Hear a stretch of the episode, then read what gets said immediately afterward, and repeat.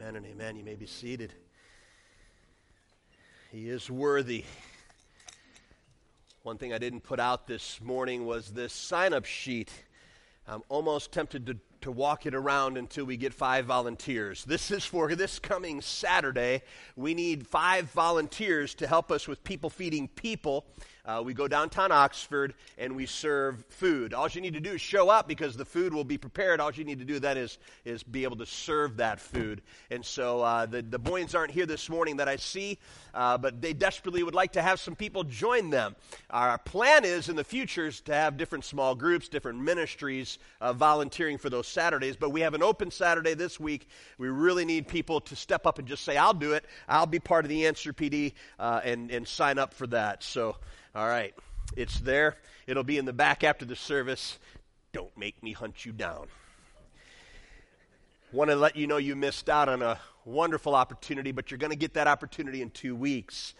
Jan Porter was going to come this morning and be our moment for missions. Jan is such an amazing servant. She's downstairs working with our children.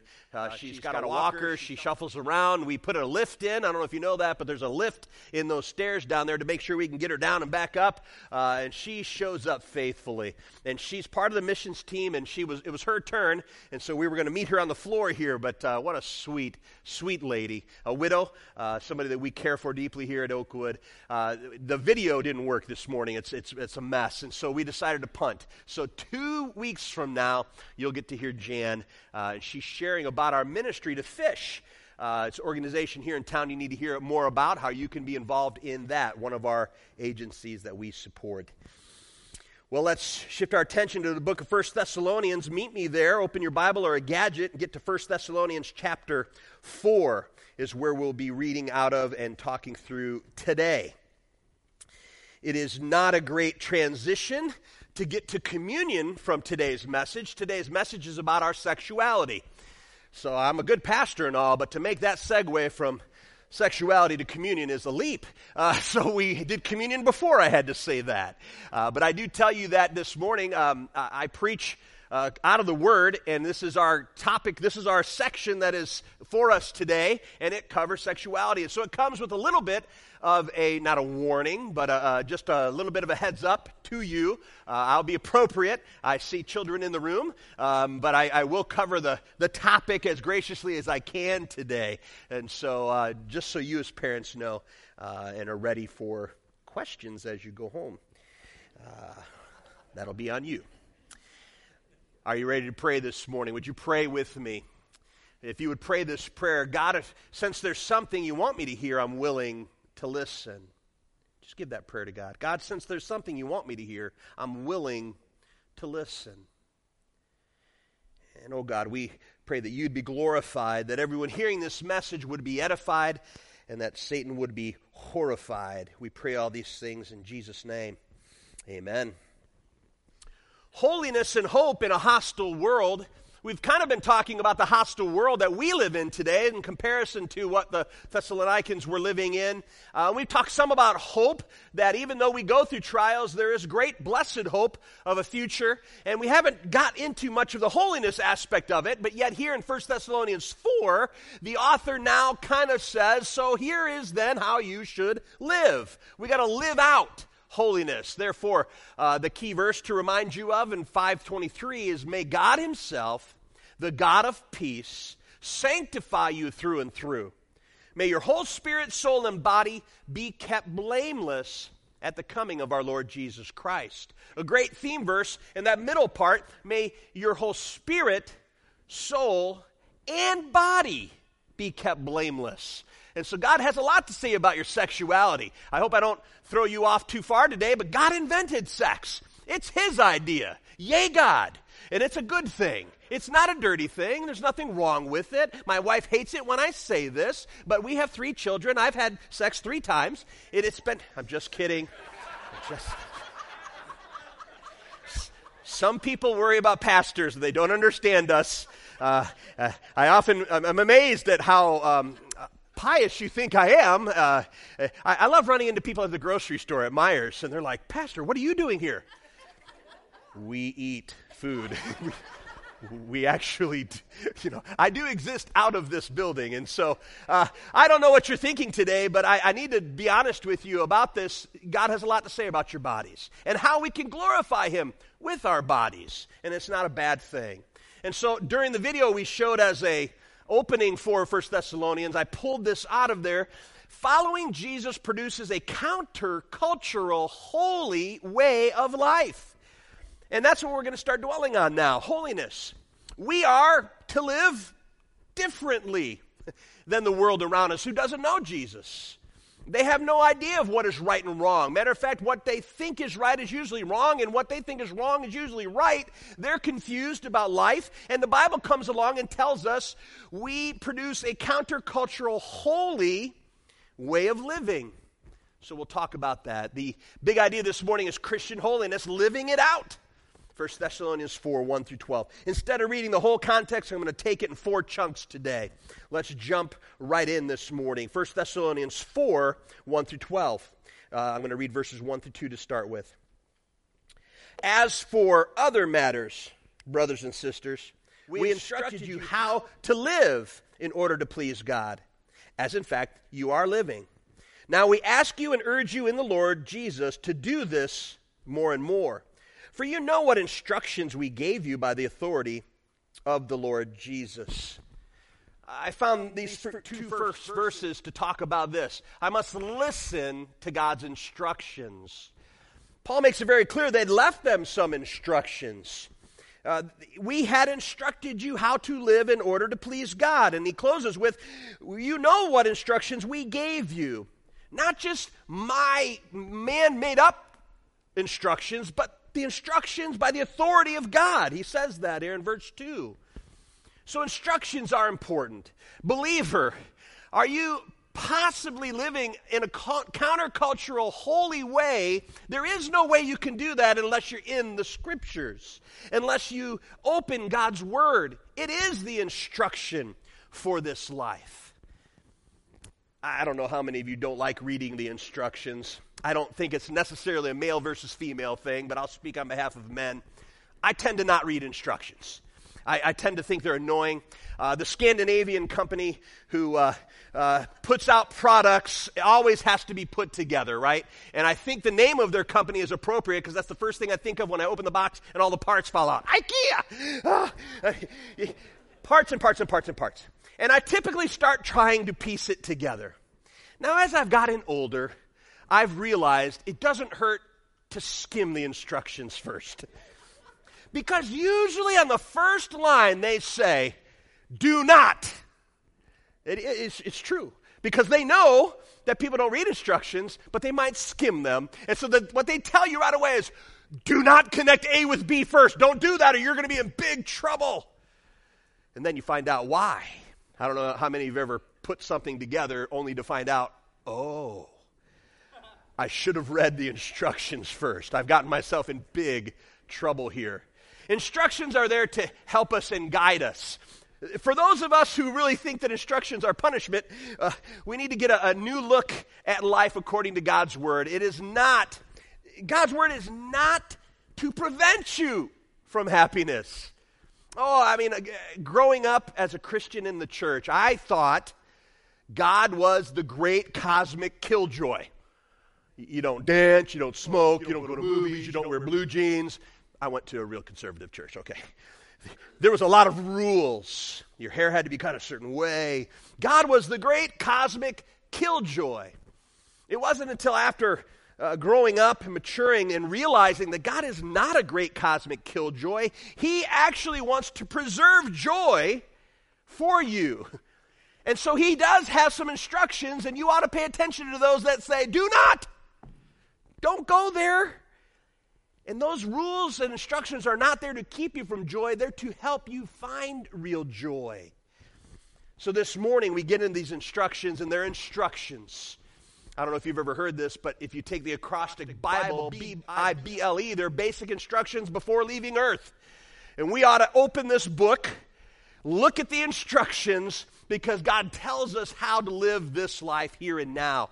Not to keep you from fun, but to help you experience true joy. Basic instructions before leaving earth. The next section we look at is, I must learn self-control. It's verses 3 through 8. It says, it is God's will that you should be sanctified. Everybody say sanctified. That you should avoid sexual immorality. Everybody say immorality. That each of you should learn to control your own body in a way that is holy and honorable, not in passionate lust like the pagans who do not know God, and that in this manner no one should wrong or take advantage of a brother or sister. The Lord will punish all those who commit such sins, as we told you and warned you before. For God did not call us to be impure, but to live a holy life. Therefore, anyone who rejects this instruction does not reject a human being, but God, the very God who gives you his Holy Spirit. Again, God is not some great cosmic killjoy. He invented our sexuality, and it is good. In Genesis, he tells us, I created them male and female, he created them. He repeats that over 3 times in that first thing. I think he understood there was going to be confusion about that and about our human sexuality at some point. And so he emphasizes over and over again, I created them like this. I created them male and female. Male and female, I created them.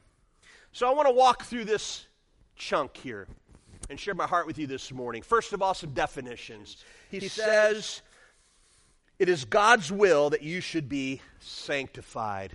In the Greek, that's agaismos, which means to consecrate or be holy. Consecrate means to be set apart. You set something apart. We don't have many venerated things here at Oakwood. We don't put a lot of stake into these are holy relics. We don't have a big Bible up here that no one ever touches, that's for show. But there are churches where there are certain things, and those are set apart. I don't know if you have some of those things at home where, no, you don't mess with that. They're set apart. I know back growing up, it was a big deal to have one room in the house that was set apart. It was not for the family. My friend had a house, and the living room nobody ever went in. And when we went into that room, it was like, be careful. I don't know why we had to be careful. The couch was covered in plastic. Remember the see-through plastic? The couches were covered in a hard, heavy plastic. I'm like, what could go wrong? I mean, for crying out loud, you could spill on this. It's going to last. But it was set apart. No one's allowed to go in there. In the same way, God tells us that we, our living is to be sanctified or set apart for holiness, not to be used for immoral purposes. I drive a lot of people crazy. When I came here 6 years ago, words mean something, and I don't like to call this the sanctuary. If you do, it's okay. You don't get in trouble. Nobody gets their hand smacked. But I just don't like calling things like this room the sanctuary, because the sanctuary means it should be set apart, sanctified, sanctuary. It's salvific in nature. And if this room that we meet in is the sanctuary, then by all means, nothing should happen here but holiness. So therefore, Ben can't play dodgeball with the teens on a lock-in. and this room gets used for all sorts of things, you guys. We take the chairs up and we play football in here. I mean, if it's the sanctuary, you just can't do that. Is it or is it not? The reason why I don't like to call it the sanctuary is this is God's house of worship, and we come here and it's a great meeting place, but the meeting place is for the sanctified. You are the sanctuary. You yourselves, you carry the Holy Spirit in you. The holiness is not in this room. It is in the believer. And that's why you're to be different 7 days a week. Not just one day a week when you come into this room, but 7 days a week you're set apart. You're sanctified. You're to live a holy life different than the world around you. That's the word sanctified. That's God's will. And then he talks about sexual immorality. The word there in Greek was porneia, Pornea in Scripture is a really good study at some point to understand that. It's where we get the word pornography from. In this text, it's hard to really grab a hold of it because it kind of means fornication, but it has something more to do than just fornication. It has something to do with a married life. I won't get into all the Greek stuff, but it has something to do with contentment in your marriage. And anything outside of that to find gratification is what's wrong. So I want to come and give you some definitions, okay?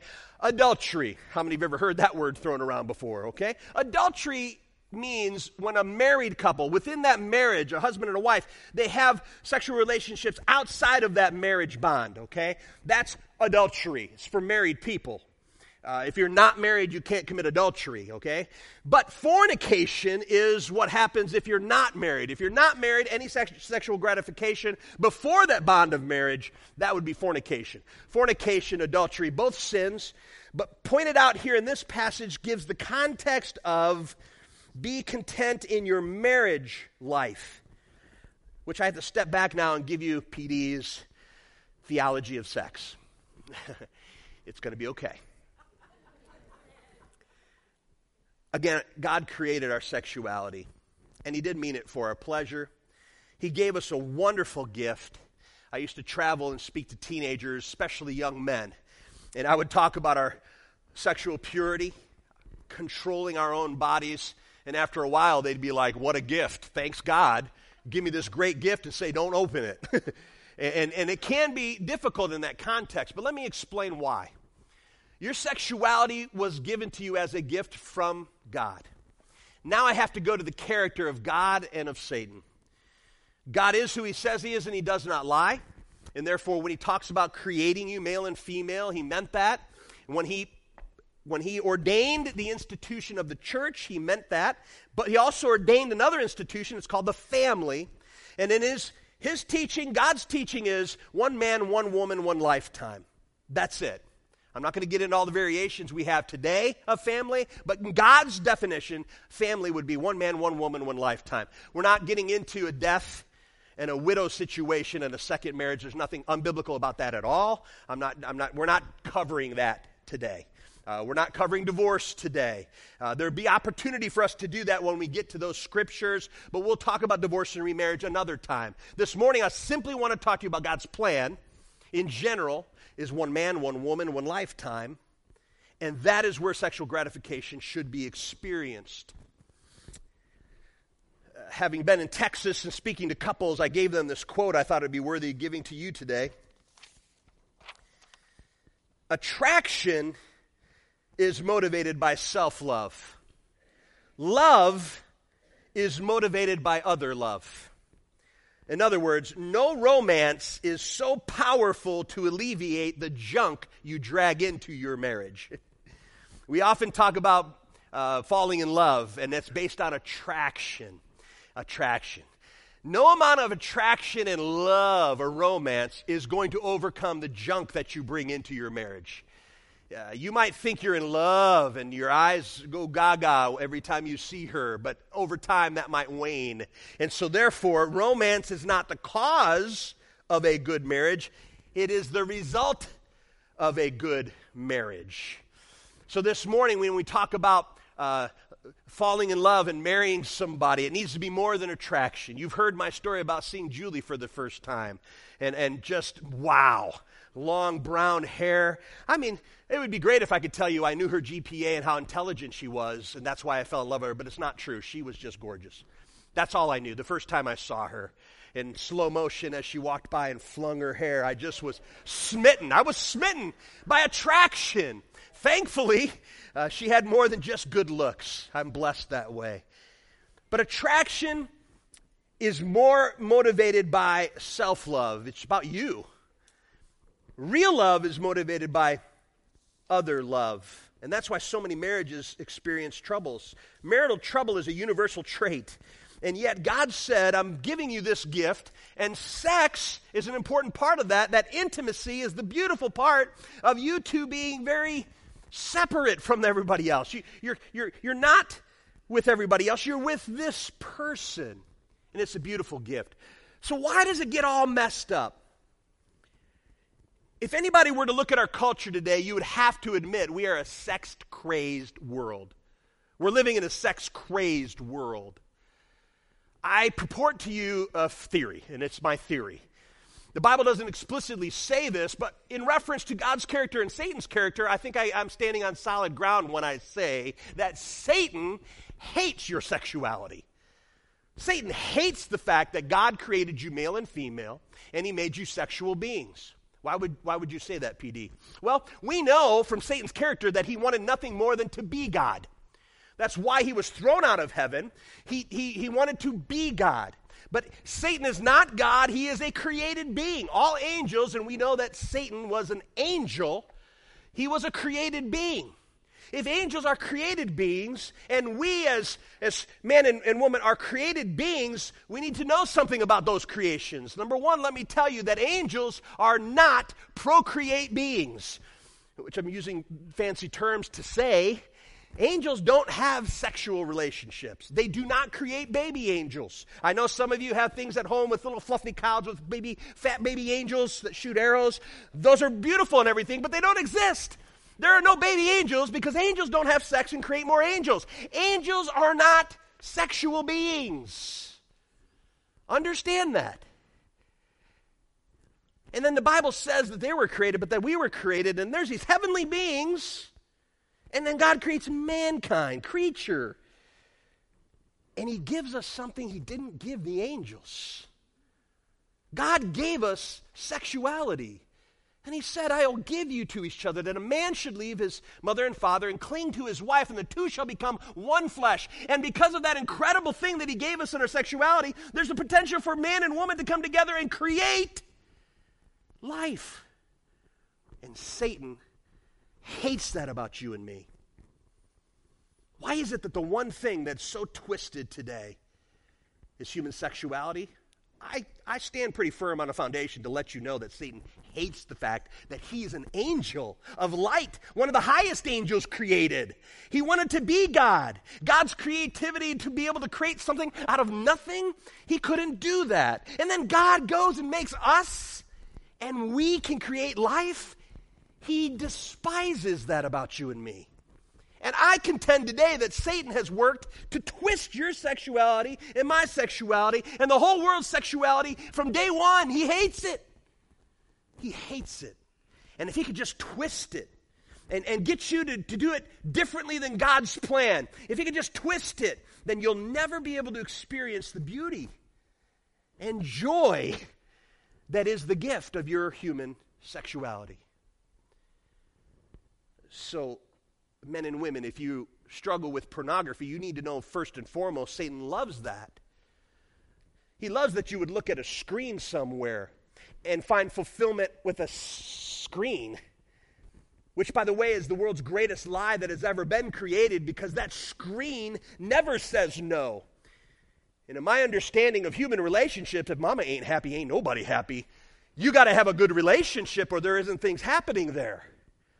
And it's much easier to go to a screen to get your gratification than it is to a person with whom you might not have been treating well.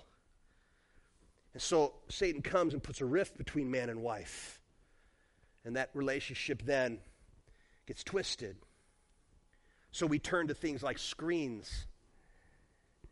We turn to gratification outside of the bonds of marriage. Maybe you aren't married yet, you're single, and you're like, it's driving me crazy. Well, the Bible deals with that. It says it's better to marry than to burn in your lust.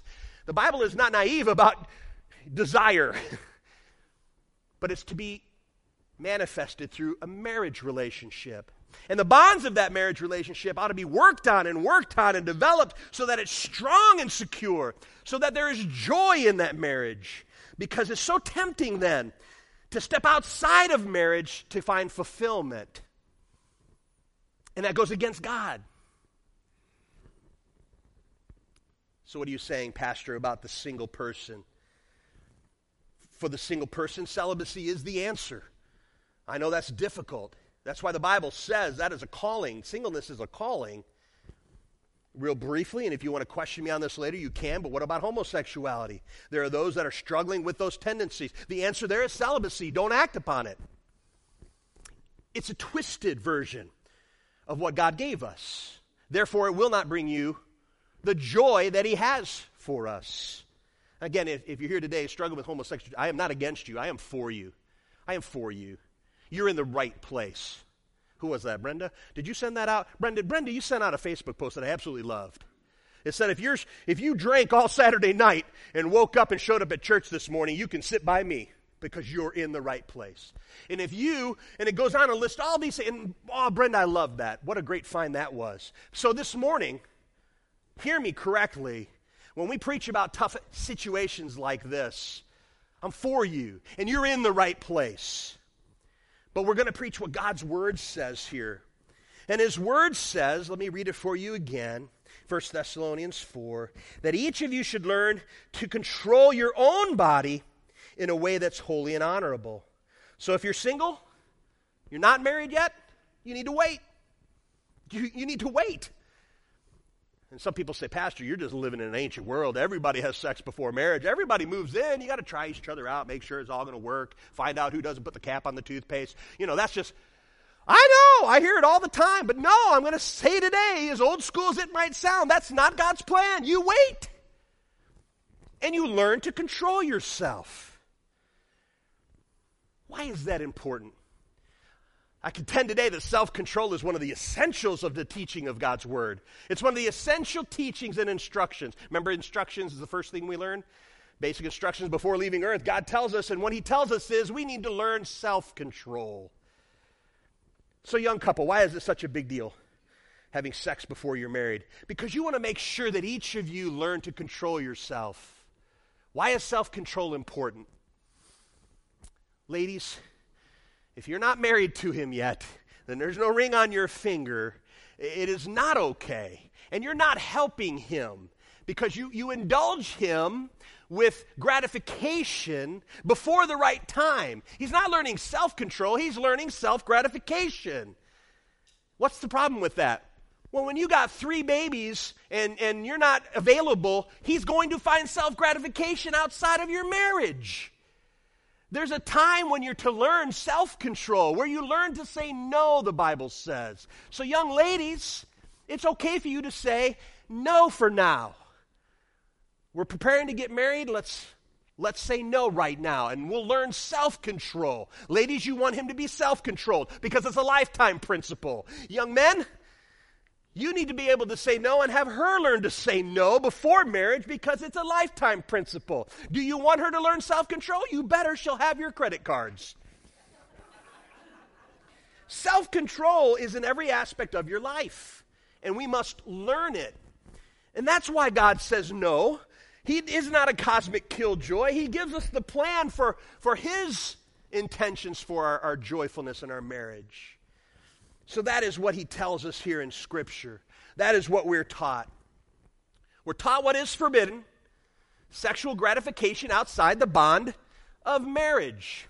God's definition of marriage, not today's definition of marriage. God's definition, one woman, one man, one lifetime. That is where sexual gratification is to take place. You don't go outside of those bonds. You don't cheat and cut in before those bonds. You learn self-control.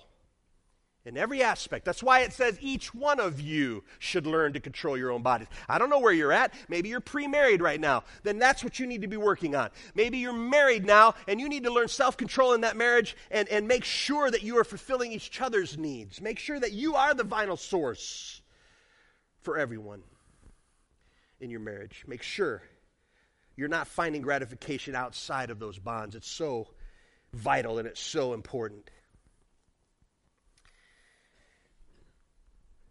Marriage is more about being faithful than being happy. Happiness is a byproduct of faithful, committed, caring love. Take care of faithfulness, and happiness will find you. I'm not standing here today and telling anyone it's great for you to live in a loveless marriage. That's not God's plan either. If there's no sexuality in your marriage, maybe because there's problems in the marriage, and God doesn't want you to stay that way. So if there's not fulfillment there needs to be because it's God's plan. And so get help. Start working toward that, and then you will find happiness. Oh, God, help us that we try to find happiness outside of God's plan. It's the difference between sin pleasure and soul pleasure. Sin pleasure is instant gratification. And I'm going to tell you and be honest with you as a pastor, I'm not going to lie to you today. I hate it when pastors lie to their people. Pastors get up all the time and say, sin is so awful. Why would anybody do sin? It's just awful. Well, pastor, wake up. It's fun. And it does bring pleasure, but for a moment. So let me be honest with you. You've got a choice to make, sin pleasure versus soul pleasure. Sin pleasure is fun. The Bible says stolen water is sweet. Sin pleasure versus soul pleasure. Sin pleasure is instant gratification. I want it. I need to be fulfilled right now. No self-control, indulgence. The problem with that is it always comes with a handcuff and a spiral downward. Instant gratification is a spiral downward. The best illustration I could give you is go flush a toilet and watch. You want to flush your life down the toilet, indulge yourself. Never learn to say no to your own urges. It's a toilet bowl downward. That's sin pleasure. There's another option, soul pleasure. Soul pleasure often says no to instant gratification, but waits for an eternal reward. That's Joseph. When Potiphar's wife throws herself at him, and nobody's there. She got rid of all the servants. There's nobody in the house. It's just him and her. And he runs. Young men, learn to run. Learn to run. Learn to say no. Learn to control your own body. It'll pay off the rest of your life. If you learn to say no and control yourself, it will bring about soul pleasure. And there's an eternal reward that comes with that. Or you can just take the cheap route and take instant gratification. And then you know what? Man, I'm telling you, in every aspect of your life, that turns out badly. Alcohol, I'm not against alcohol. I'm not saying alcohol is an evil sin. What I'm telling you is, if you use alcohol in a way to bring about self-gratification, that's a spiral downward. There's never been an alcoholic in the history of alcoholics who took a first drink saying, boy, I hope I can become alcoholic someday. No one wants to become an alcoholic and dependent upon it. But so many people are in that vice grip. Drugs, another way to escape. No one ever started taking drugs thinking they'd be laying down, praying that somebody has Narcan because they've overdosed and they're about to die. No one ever wants that. But what do we do that for? Why do we accept cheap substitutes for joy? It's because it brings instant gratification. It just does. I can't lie to you. You will find joy for a moment. Just remember, it comes with a price tag, and it's usually a spiral downward. Sexual gratification. What's wrong with the screen? What's wrong with 2 o'clock in the morning and nobody's watching? Who am I hurting? You're hurting yourself.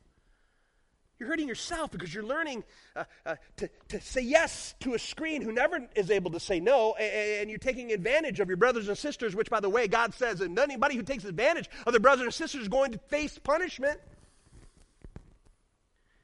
It all comes with a handcuff. And Satan loves that. He just loves how he's just twisting it. And we struggle with sumo-size sex drives. That's the problem in our sex-crazed world is everybody has sumo-size sex. You know sumo wrestlers, those big dudes, 500, 600 pounds. They eat like 10 chickens a day and 15 dozen eggs. They're huge. Why are they that huge? Because they feed it. If you keep feeding your sex drive, it will grow out of control. And that was never God's intention. Don't you point at a holy God and say, why did you make me like this? He didn't make you like this. You fed it until it was sumo-sized. So what do you do, Pastor? What are you saying? I'm saying starve the sumo. Start starving the sumo. Experience what God created you for and how he intended it to be used. Only experience that within his guidelines. You'll find joy. Everybody take a deep breath. You survived it. I'm passionate about it because I see it ruin so many lives. I might have shared this before, and you might know this, but your pastor wears 2 rings. The kids know that. This one is my magic ring that I do magic tricks with. This one is my wedding ring. This is what I call work. This ring over here is not just for magic tricks. It's a silver ring, and this inscribed on this ring simply is 1 Thessalonians 4, 3 through 8. I wear this ring every day of my life to remind myself, self-control. Self-control. It's an annoying ring because every time I write a letter, and it's kind of fun, you can go home and check. If you got a birthday card from me recently, go home and check and see if there's scratch marks, because if I don't take the ring off, I drag it along the card, and I'm like, oh, I made all those scratch marks. But if it doesn't have it, it means I took it off and put it on this finger so I could write your card out. It's a pain, and it's annoying, but I wear it every day because I think this is a key passage for all of us. God's will for your life is that you would be sanctified, set apart. Not like this world. This is a sex-crazed world. You're to live differently. Julie and I are going to celebrate our 30th wedding anniversary this year. That's a great testimony to her patience. Amen? Amen. Hopefully we're going to take a trip and we're going to celebrate that. What a gift that is. Down the road, I meet with young couples all the time, and I tell them, just wait until down the road, 25, 30 years, when you can look back and say, oh, God is good. The gift that he gave us and the context in which he gave it. He's right. He was right all along. Real joy is in that context. We survived it. Let's go on. Third point is I must live out love. Verses 9 and 10 says, now about your love for one another, we do not need to write to you. For you yourselves have been taught by God to love each other. As in fact you do love all of God's family throughout Macedonia. Yet we urge you, brothers and sisters, to do so more and more. I like how he talks about our sexuality and goes right to love. Because I will remind you and remind you and remind you again what the definition of love is. Love is the selfless, willing sacrifice for the good of another person, even if they don't deserve it, and they're not expecting anything in return. I love how he went from sex to love, because he says, just remember your calling. It's to love. Live out love. If you're living out love, you won't take advantage of somebody. If you're taking advantage of somebody to mop up your sexual needs, you're not loving. That's not love. That's attraction. That's desire. But love is for the good of another person. Remember, love is other love. Attraction is self-love. And so love becomes key. Matter of fact, I love what Stephen Furtick said. The overriding character trait of Jesus is love. And the entire gospel story is woven with love. Sometimes it's not easy, and oftentimes it requires sacrifice. But it's when we love, we are most like Jesus. Love. I'll continue to talk about it. I think it's an important key for our church. And the writer brings it up here and says, love and do it more and more. Because when you're doing true love, you're not doing some of the selfish things that people do. Lastly, I must lead a respectful life. And to make it your ambition to lead a quiet life, you should mind your own business and work with your own hands, just as we told you, so that your daily life may win respect of outsiders, and so that you will not be dependent on anyone. Now, don't get this wrong. This is not saying lead a life. I mean, when it says make it your desire to lead a quiet life, that does not mean you don't live out loud. That's okay. I mean, if you're going big and you're living life and you're going for it, that's not what this is talking about. But what this is talking about is not being an agitator. The words that were used and the context that they were used meant don't be an agitator. Don't be a person that's just constantly causing grief and problems. Don't do that. And why is he talking about that? Because they're living in a hostile world. What he's trying to say is don't be like the world. You be different, and they'll notice it. If you live a quiet life, or should I say, if you live not being like them, agitating, causing division and strife, if you don't live like that, that's a good thing. That's what it means by quiet life. Mind your own business. It means not being idle busybodies.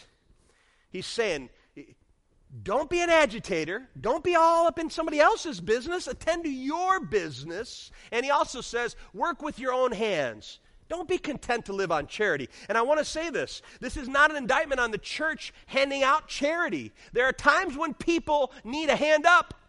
And Oakwood wants to be that place. If you're struggling and you need help, please don't be afraid to ask. We'll offer you a hand up. We don't like giving handouts, but we'll offer you a hand up to hopefully get you out of where you're at and on track again. That's not what he's talking about. He's talking about busybodies and agitators who are so busy in everybody else's business, they're not doing anything of value for themselves.